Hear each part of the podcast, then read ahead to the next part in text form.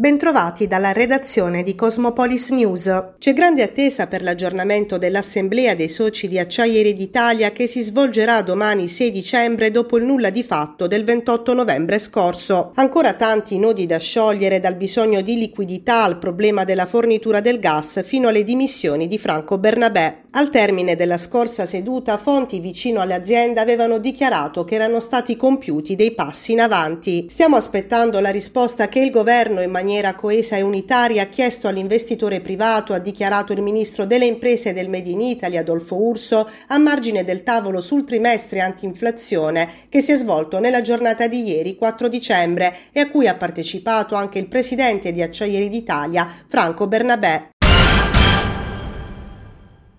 Il nuovo ospedale San Cataldo di Taranto è completo all'88%. Se non ci saranno altri intoppi, dovrebbe essere terminato il 30 giugno del 2024, mentre l'attivazione dei reparti potrebbe avvenire nel novembre 2025. È quanto emerso nella giornata di ieri dalla prima commissione consiliare durante l'audizione del RUP Paolo Moschettini e dal responsabile dell'area gestione del patrimonio dell'ASL Taranto, Lorenzo Russo. Il 6 novembre si è svolta una riunione della cabina di regia per l'attivazione dei reparti presieduta dal presidente della regione Puglia Michele Emiliano con tutti i dirigenti dell'ASL, nel corso della quale è stato predisposto un cronoprogramma per le attività previste ai fini dell'attivazione del nuovo ospedale tarantino. Per ciò che attiene le procedure di gara ci sono degli sviluppi positivi, si entra infatti nella fase operativa per installare le apparecchiature. Sono state aggiudicate tutte e tre le procedure negoziate e quella per le lampade scialitiche. Due gare sono invece ancora in corso corso di aggiudicazione.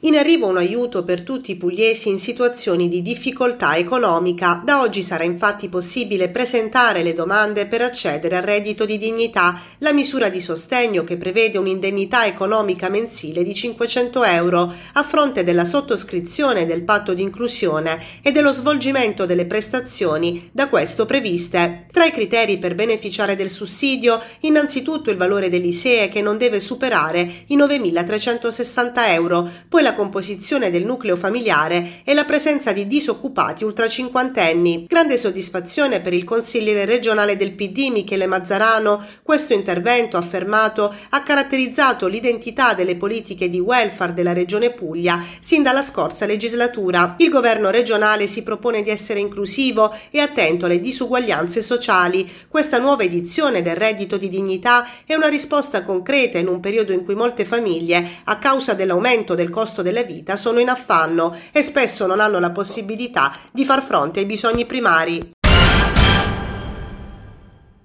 Presentata questa mattina a Palazzo di Città la prima edizione del premio Solidarietà Città di Taranto dedicato per il 2023 a sport e inclusione, un'iniziativa organizzata dal Comune di Taranto e la stretta collaborazione della Guardia di Finanza che si svolgerà il prossimo 11 dicembre nel Teatro Comunale Fusco del capoluogo ionico. Quest'anno saranno premiate personalità che si sono distinte in iniziative solidali che hanno favorito l'inclusione nel mondo dello sport. Abbiamo presentato oggi il primo premio Solidarietà Città di Taranto, è un evento voluto fortemente dall'amministrazione comunale che sarà istituzionalizzato anche nei prossimi anni e quest'anno abbiamo l'onore di eh, realizzarlo insieme alla stretta collaborazione con la Guardia eh, di Finanza. Eh, come sapete la solidarietà abbraccia tanti temi e tanti campi. Beh, in senso lato è anche la possibilità per la Guardia di Finanza di Taranto eh, di impegnarsi in un'attività benefica, di interpretare le esigenze del territorio, di poter contribuire ad una causa nobile come quella dell'inclusione eh, delle persone eh, disagiate e bisognevoli ehm, nel tessuto sociale locale attraverso manifestazioni sportive. Occasione dei 150 anni dalla firma del Trattato di amicizia, commercio e navigazione tra Perù e Italia, fa tappa anche nel nostro paese la nave scuola Union della Marina Militare Peruviana. L'imbarcazione che funge da ambasciata itinerante del Perù in questo viaggio di circumnavigazione 2023-2024 ha attraccato al porto mercantile di Taranto questa mattina e resterà aperta al pubblico oggi e domani dalle 11 alle 17.30 con ingresso libero. Sì, la sosta di nave Union eh, a Taranto è la prima di tre soste eh, previste da questa unità in Italia. Taranto, Civitavecchia e La Spezia sono le tre soste italiane della circonavigazione del globo di nave Union, la nave scuola della Marina Peruviana, con la quale noi abbiamo grandi rapporti di collaborazione, tra l'altro molti cadetti peruviani vengono proprio formati qui in Italia in Accademia Navale. Buongiorno a tutti, sono il capitano di vascello Jorge Negri, addetto navale nel Perù in Italia. No? Siamo molto contenti di stare qui con la nostra nave scuola, è una bella nave come la potete vedere. E siamo molti marinaggi no? che, siamo, che, stiamo arrivando qui per, eh, primo per l'addestramento dei nostri allievi navali no? che sono 97 cadetti, eh, cadetti, navali della nostra Accademia Navale e dopo eh, per avanzare l'amicizia eh, tra i nostri paesi. Cosa significa abitare e costruire una città a misura d'uomo? Se ne è parlato nel pomeriggio di ieri 4 dicembre all'interno dell'incontro We Talk i giovani dalle parole ai fatti, organizzato dall'associazione Taranto Lab Fornaro. Presenti il presidente del Consiglio Comunale Piero Bitetti, la consigliera comunale Stefania Fornaro e l'arcivescovo di Taranto Monsignor Ciro Miniero. Sì, è proprio così, è un'iniziativa particolarmente importante, proprio perché viene dai giovani eh, quella categoria mh, che molto spesso viene considerata invisibile ma certamente così non è. Abbiamo la presenza dell'arcivescovo, eh, quindi mh, trattiamo anche dei corpi intermedi del mondo della Chiesa e a tal proposito ricordo una frase che il Santo Papa ha dichiarato in un recente sinodo alla presenza dei giovani del continente dove ha dichiarato che non c'è politica senza giovani. Sì, è importante incontrarsi sempre su temi eh, di incontro, di, eh, di, conoscenza, ma particolarmente quando si tratta dei giovani. È, è sempre bello e importante perché esprimono eh, i desideri, esprimono eh, le, le, volontà, esprimono eh, quel, quel, moto interiore che eh, è proprio e tipico loro per poter vivere bene il loro tempo e il loro futuro. E, quindi un bel momento e per questo sono venuto volentieri. Abbiamo organizzato questo talk che è solamente uno dei primi talk che organizzeremo nel corso dell'anno. Nasce sostanzialmente dalla volontà di avvicinare quella che è l'amministrazione comunale ai giovani. Abbiamo bisogno di loro, abbiamo bisogno delle loro idee, dei loro progetti per crescere, per crescere come città. L'idea di invitare anche il, Sua Eccellenza, il Vescovo Monsignor Miniero, nasce anche dall'esigenza di eh, conoscerlo e mh, utilizzare, fatemi passare questo termine, il suo ruolo guida il, che può avere nei confronti dei giovani ma soprattutto nei confronti dell'amministrazione.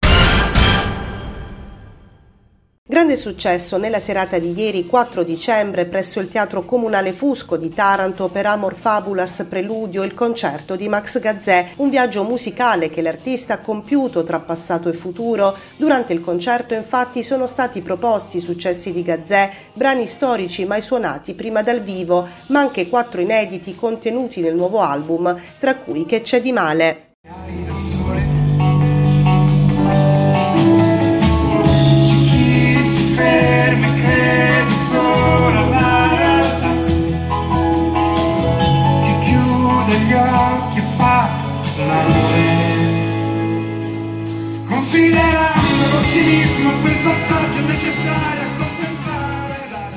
Con Max Gazzè ha commentato Michelangelo Busco, direttore del Teatro Comunale Fusco, è arrivato sul nostro palcoscenico un artista tutto tondo del cantautorato italiano, capace di affascinare con la sua musica diverse generazioni di appassionati. L'evento subito sold out si è concluso con un'appassionata standing ovation che il pubblico tarantino ha tributato al cantautore romano.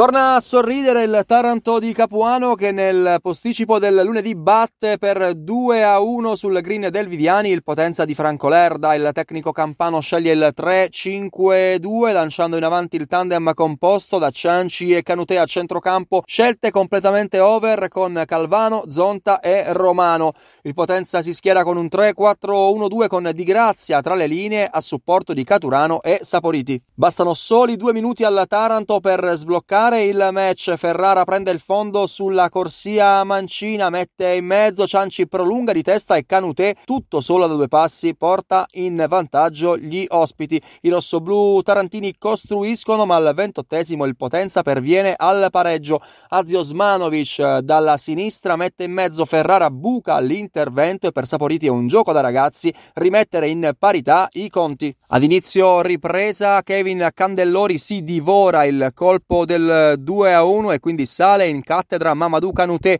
che a metà del secondo tempo spacca la partita involandosi tutto solo e trafiggendo a lastra con un diagonale che non lascia scampo all'estremo difensore potentino. Finisce 2 a 1 in favore del Taranto che adesso sale a 26 punti e mette nel mirino il derby di domenica contro il Monopoli. Dalla redazione di Cosmopolis News è tutto, al prossimo notiziario.